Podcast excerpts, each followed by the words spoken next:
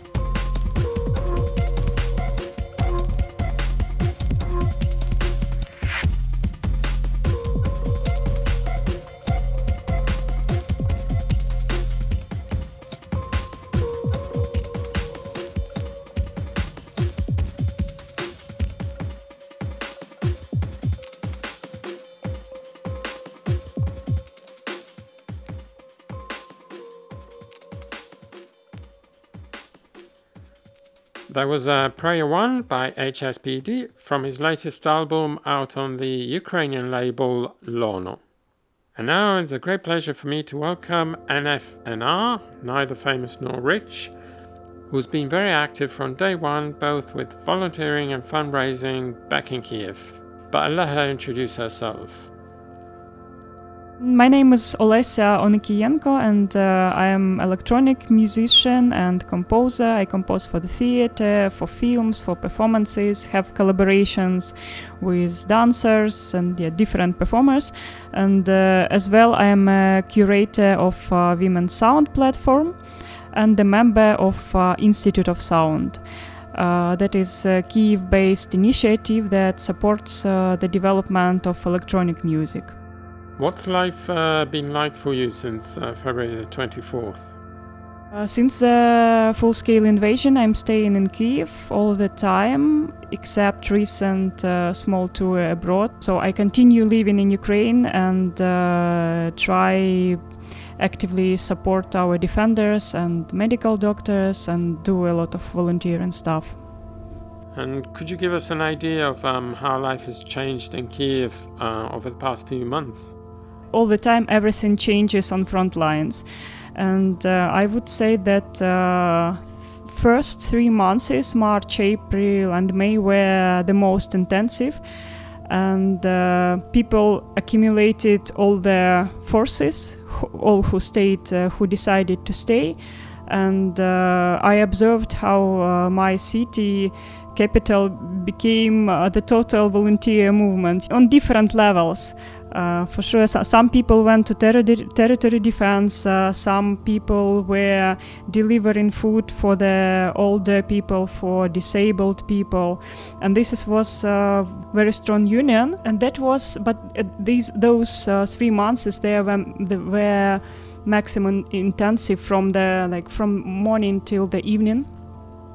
Now it's uh, changed. A lot of people came back. But yeah I, s- I still see that mostly all my friends all the network musicians clubs they're transformed and uh, doing a lot of volunteer work. They became uh, the how it is like the centers of volunteers movements and they do different help on different levels. Some clubs uh, arrange uh, charity events just to support themselves because to support the communities to support musicians to support uh, male musicians uh, who can't leave the country and who have to stay here and who don't have any job uh, some collect medicine, some uh, collect um, food for those areas uh, who were occupied, and uh, the logistics is very complicated there now.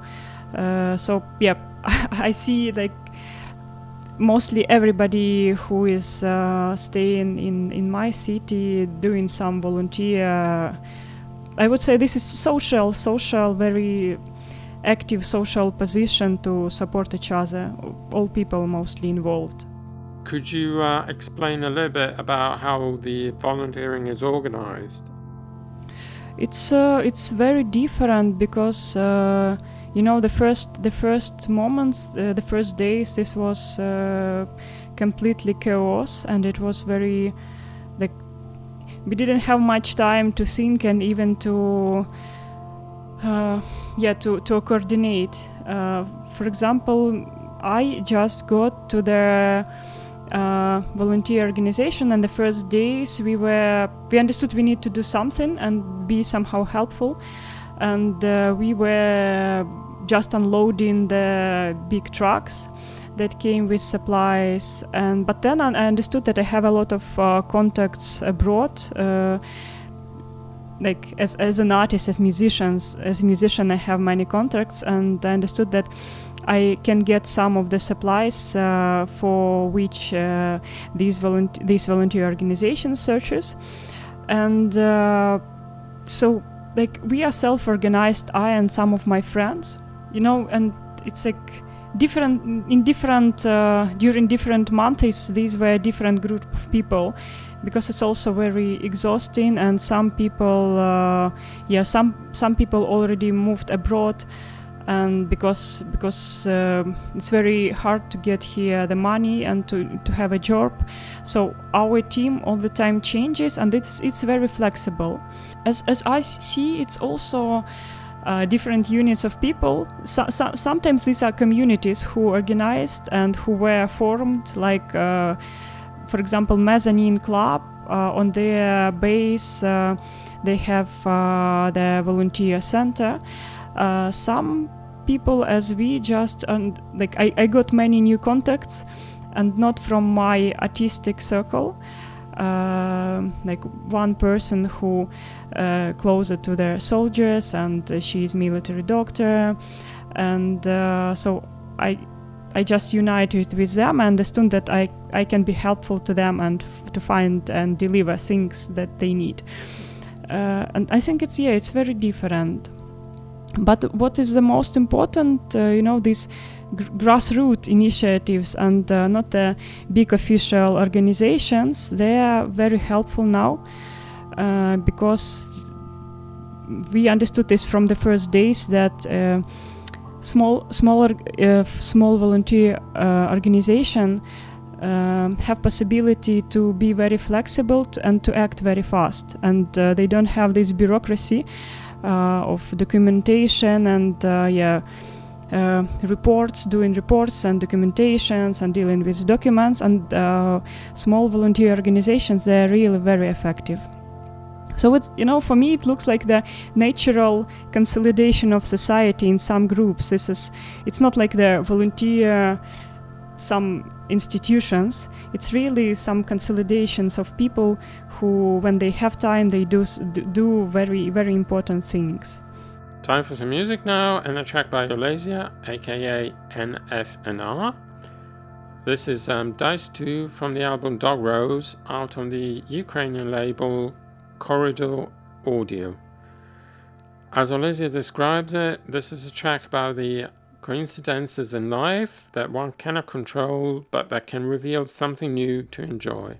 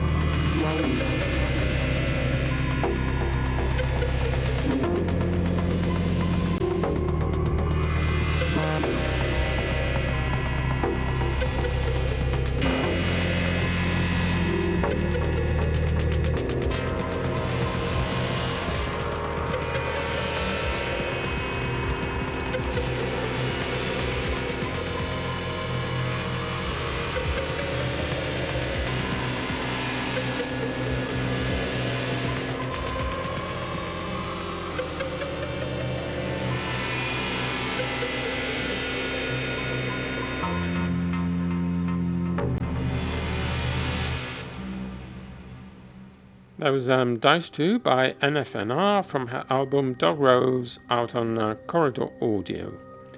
And we're back with Olesia discussing grassroots volunteering.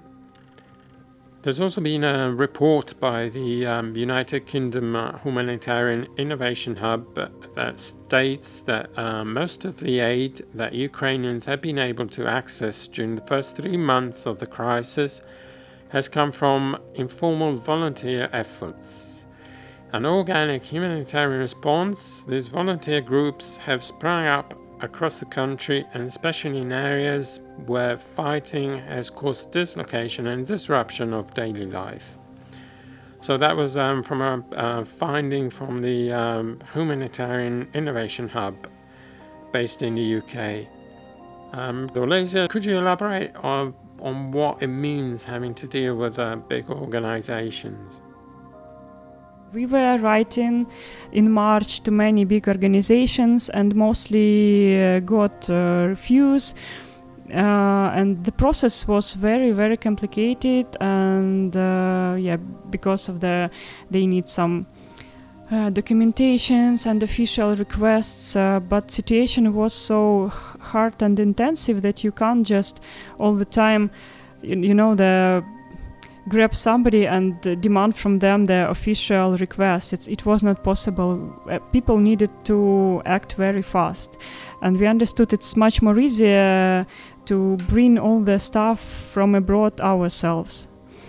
And, uh, and another moment was also that um, many organizations abroad, uh, they they were not ready uh, to support even with the tactical medicine because this is considered uh, yeah this is the position closer to the military equipment. I don't understand why. And mostly all the things that we needed like technical medicine it was on the first position. Uh, western organizations foreign organizations they were not possible they couldn't provide it so yeah this was a problem because mostly they offered like uh, food and clothes and with this was a problem because it's not the you know uh, ukrainians uh, collected uh, clothes for like for occupied areas themselves and but at some moment he appeared a lot of uh, tracks with clothes and this was not this was not useful and you know this made no sense at all for me it was problem that time. I couldn't it was very hard to explain that uh, it's not possible to defend ourselves. And uh, very often i heard uh, this word militarization. And uh, and i was trying to explain people that these are different things. These are not militarization and how can i protect myself you know because even and in this category category military were different things all the tactical mats and even the helmets. And uh, many people from west uh, said yes we want to donate but uh, we can't donate for their armor. But uh, and i was trying to explain that uh, like blood devices to stop the blood tourniquets this is not the this is not the gun this is not the arm yeah you know and uh, this is not with what you can shoot somebody even if they think that this is militaristic thing. And th- this is very hard still to explain. Not everybody understand this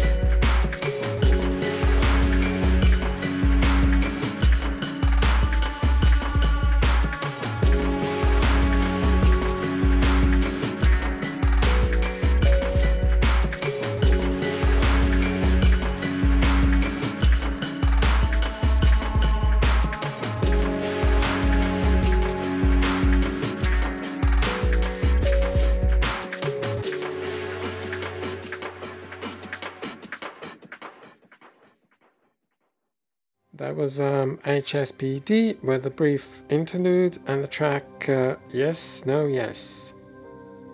Olesia, did you um, liaise with other volunteering groups and NGOs? Uh, the, the, the one, uh, but it's not so big, it's just a volunteer organization that acts uh, since 2014 I mean, they at once started, it's vol- Volonterska Sotnya, and they at once, uh, since the 2014, the, when the war began on the east areas, they started uh, doing volunteer work. But this is not like the huge organization. They are just very professional and they have all the contacts and they really know the situation. And uh, so I support them. Sorry, could you uh, repeat the name of that organization? It is vo- volonterska sotnya. It's like volunteer hundred, hundred, uh, yeah, volonterska sotnya. And um, did you liaise directly with uh, people on the front line? Yes, I was consulting with um, my friend paramedic and with uh, volunteers uh, who who responsible for how it is for for some battalions and uh, who take care of them. And yeah, I was consulting and uh, with people whom I know or my new contacts, uh, proven that I saw that these people they're really good. They don't cheat and they cooperate directly with the soldiers. And consulting and analyzing, uh, this is uh, yeah mostly how we how we arrange this. It's also also the moment you know that I understood we need to be flexible because, uh, for example, now the donations uh, they fall down. I understand that people uh, ex- exhausted and uh, the financial crisis is for not only for Ukrainian people but for people abroad as well. Uh, so I try to see what is what is possible to collect for. Like now, I understand the the collecting for the second drone it goes harder, much more harder because this is a really big big sum of money. And uh, I plan for myself that the next uh, we will collect something for not such big uh, supplies, not such expensive su- supplies, because uh, yeah, donations stop and some, but some it's the cheaper and smaller things are still very needed. This uh, this is you know this is the answer that many people say why the government can't can't provide uh, everything. Like this is the government who has to do this, but all these things are fi- very very fast they're finished. Plus, you know, when soldiers are on front lines, when they have artillery attacked this is just a moment and everything what you provided to them this is unfortunately uh, d- destroyed you know? So this is together work government as well with the society because it's not possible just to to to to, provide everything and like it, it is done. No it's like permanent. What would you say is the uh, percentage of donations from from the west a lot, a lot. I think um, for me it's hard to do. Yeah, I'm not a um, mathematician and so- sociologist, but the um, donations from abroad are really big, and a lot of people whom I I don't know them, but this is how artistic community works. Like my friends uh, or people who know me, they share the posts, and uh, then I, at I can say that the last months is uh, June and July, mostly were donations from abroad and from people whom I I never met them. I don't know them. They just uh, they just uh, believe. And we had situation when Canadian couple saw that we collect for the drone, and they just uh, believed us, checked maybe what we did before, and they said, okay, we will double you the sum, and we will just give you for the second one. So yeah, it's it's a lot about uh, just the belief of people, and and it also waves because uh, for sure the first three months is a lot of Ukrainians donated like, but yeah, I see that. Uh, you know the prices in Ukraine g- going higher and higher, and it is uh, together with the moment that people don't have uh, permanent jobs or yeah the salary is much less now. Uh, this is harder for Ukrainians to do themselves. Uh, but yeah, we all the time we say that even small donations uh, sometimes they they they do a great job and uh, in several days they uh, collect uh, a big sum of money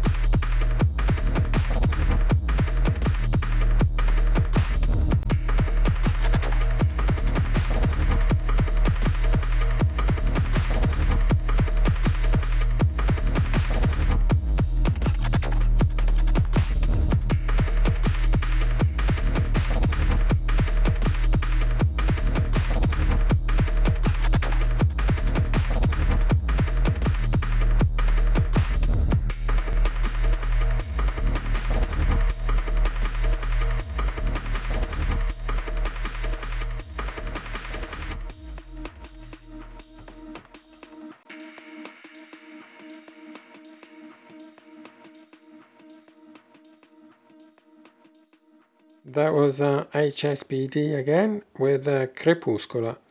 And now we're back with uh, Olesia Onikienko. Now that some people have returned to Kiev, the uh, perception in the West is that the um, situation has stabilized, at least in parts of Ukraine. What's the actual reality like on the ground?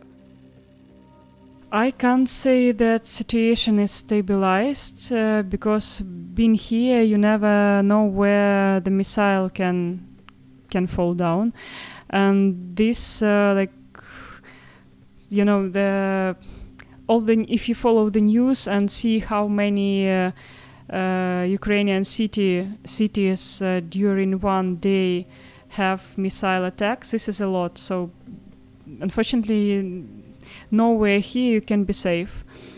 Uh, but at the same time, I also understand that uh, unless I experience this, uh, I mean, I, unless I experienced war, I didn't know for real what is this, because I also like.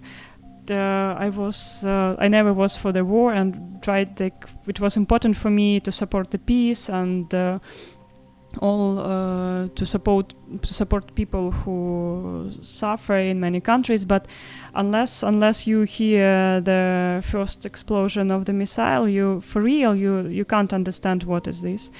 And understand that people from abroad then they they can't understand what is this. And with uh, what feelings you live here and and why we live here. Because you know like because this is a question like if you say that if i say that it is not uh, unsafe here but why you are living here? Uh, and this is also this is another another question. Like i can't say that it's safe here because it is for sure no, not normal situation. Even uh, if you know one missile per day falls somewhere in ukraine it's it's not okay could you tell us how you've been dealing personally with being in Kiev throughout and how you deal with burnout? it's uh, the, the hardest question.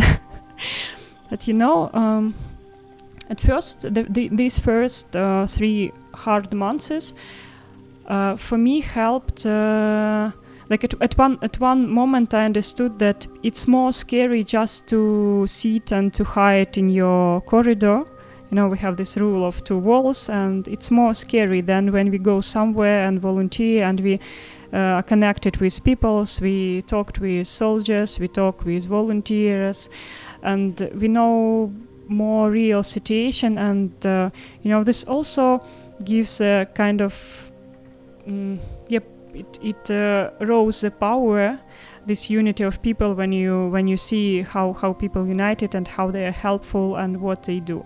And this this really helped uh, mentally really like a lot. Uh, about burnout uh, it's also you know it's a yeah for sure I had I had personally this moment. It's uh, it's very exhausting and it's very hard but uh, I don't know. I I I, w- I was tr- I think I'm trying to do some yoga. I, I it's you know it's it's very hard questions. I don't know like because it's not only burnout. I understand that yeah for this time I I don't do art. Uh, I do, like I just can't afford myself to sit and write music to relax. Uh, because of different moments like at first it was very hard to work in the headphones because you feel unsafe and to listen to any sound. And also i don't feel so relaxed that i can write music but my friends are on front lines more and more more of my friends. And for me it's more in, important to or to get money for them or yeah to to find these supplies and this this is very hard that uh, this is something not not natural for me because i'm this is you know this this job of kind of manager this is the one i this is maximum not natural for me and uh, i always hated this.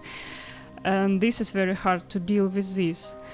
Uh, so i don't know i, tr- I try to sometimes do some some yoga and practice but I can't say this is, helps a lot because also this situation when each day you all the times somebody frights you. I mean, the Russian government can fright you with an atomic explosion, and this is uh, this is very hard to to live with this because at some moment I was trying like, okay, do I have to accept this? but it's also you know this is the I don't know is this the highest level for a person? I need to accept this that we can all die from the atomic uh, bombing or something. And now a um, track chosen by Olesia, and this is um, Homeland by I Iteration. Olivia sent me uh, a little explanation of why she um, chose this particular track, which I'm going to read to you now.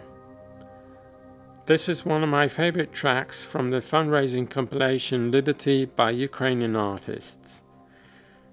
It was warming my heart and curing me during the heartspring of 2022 in Ukraine. With this track and this compilation, I started to listen to music again because I didn't at all since the full scale Russian invasion in Ukraine.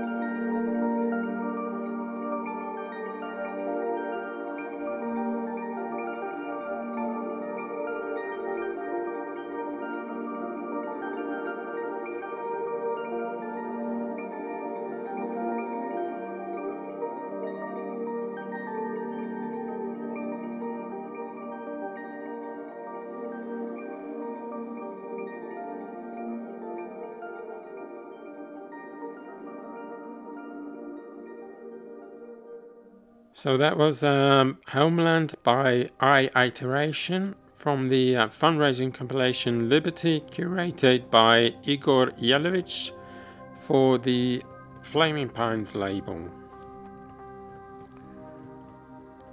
And we are back with um, Olesia, uh, talking about volunteering and life in uh, Kiev.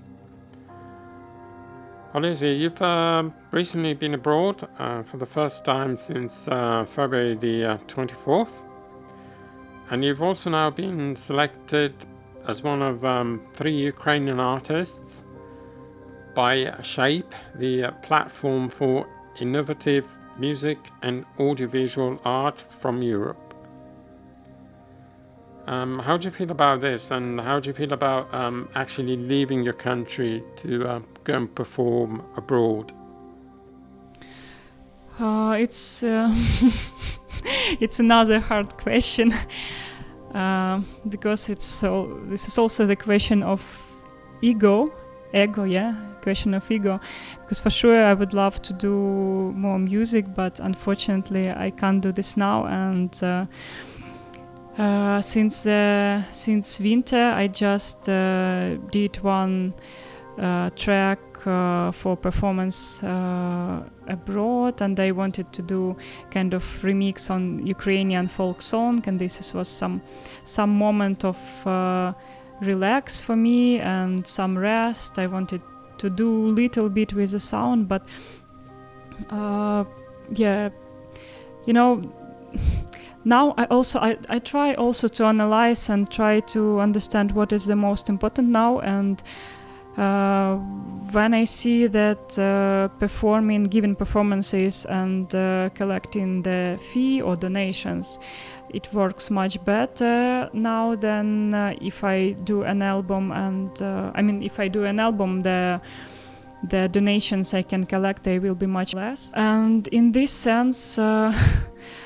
You know it's I, I, would I would experience being selected to shape and go into Riga in other times, not not like now because this I have uh, I can't experience all the like happiness and greatness in all the in all the full scale uh, if it would be without the war because uh, questions of personal safety and my friends on front lines are much more yeah they're dominant and more important for me now. But uh, I'm really grateful to have the this possibility to go and talk and tell more people and communicate because uh, as you said uh, Yep, and as I said, uh, people get more tired, and but keeping this uh, even discussion among people and uh, delivering them the true information what happens here, how people can live here, and how we deal with this. This is uh, very important now for me. Could you also give us an idea of what the logistics are for traveling abroad from Kiev now that? Um of course, there are no flights. It's uh, you know, it's like it takes a day and a half to get somewhere. Like uh, the thing, so the f- the flight's more expensive. I think there are different different moments that uh, change the logistics. At first, I need like 12 hours to get to Poland, and this is with train, and this is also all the time it's delayed because the checks on the border and this takes times and then going somewhere so it's like in general i went to kosovo a day and a half via albania uh, because mostly organizers need to count where the flights will be cheaper. As well to Georgia, we went not directly to Tbilisi but Kutaisi, and from Kutaisi again the bus, and this is super long. And uh, yeah, this is this is very tiring road. Did you have any uh, specific problems with the uh, red tape? I mean, when Hain Ali applied for a visa to perform a fundraising event in the UK back in July, he ended up giving up because the whole process was too complicated and costly. As Ukrainians not only have to apply three months in advance and have to pay a non refundable fee of 180 euros, but they cannot even apply from within Ukraine, which makes it even more difficult. Did you uh, experience any similar problems going to um, Kosovo? No, it's uh, now now it was like traveling to Kosovo, Georgia, Germany. It was super easy, just more checks on the border and uh, yeah, passport. I mean the the custom they check the all the stamps where I ex- entered and exited. But yeah, in general, it's it's very easy. Well, that's good to hear, and but it doesn't reflect too well on the UK. But there we are. Anyway, uh, another one from uh, Olesia, aka NFNR, and this is uh, Dog Rose.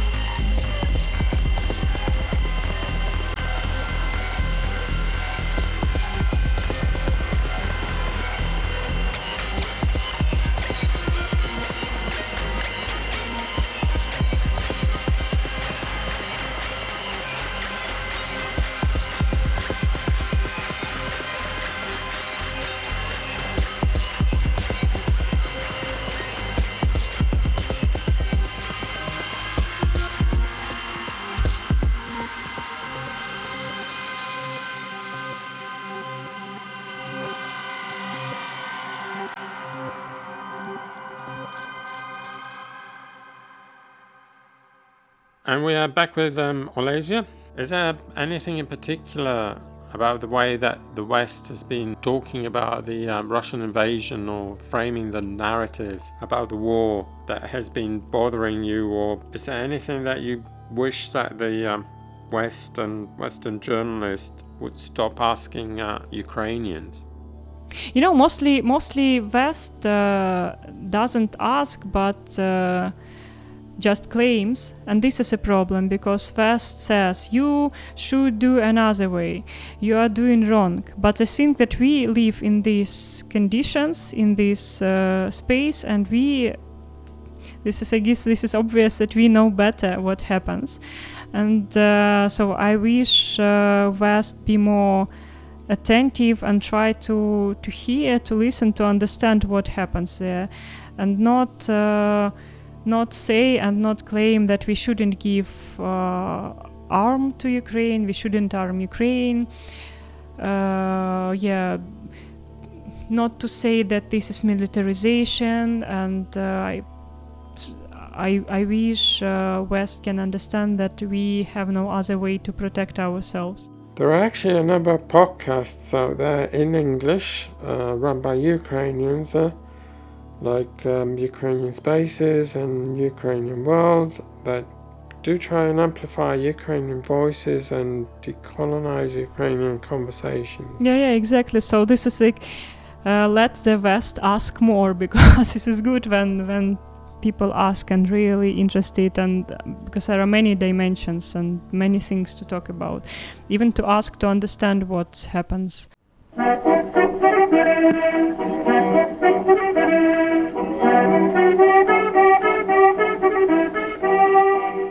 afraid it's um, time to wrap up now. Many thanks to um, Olesia for being with us. If you want to find out more about donating, please refer to um, Olesia's um, artist uh, Facebook page. That is at NFNR Music. And another um, organization that is worth uh, mentioning is uh, Musicians Defend Ukraine a charity foundation working directly with uh, Ukrainian artists on the front line.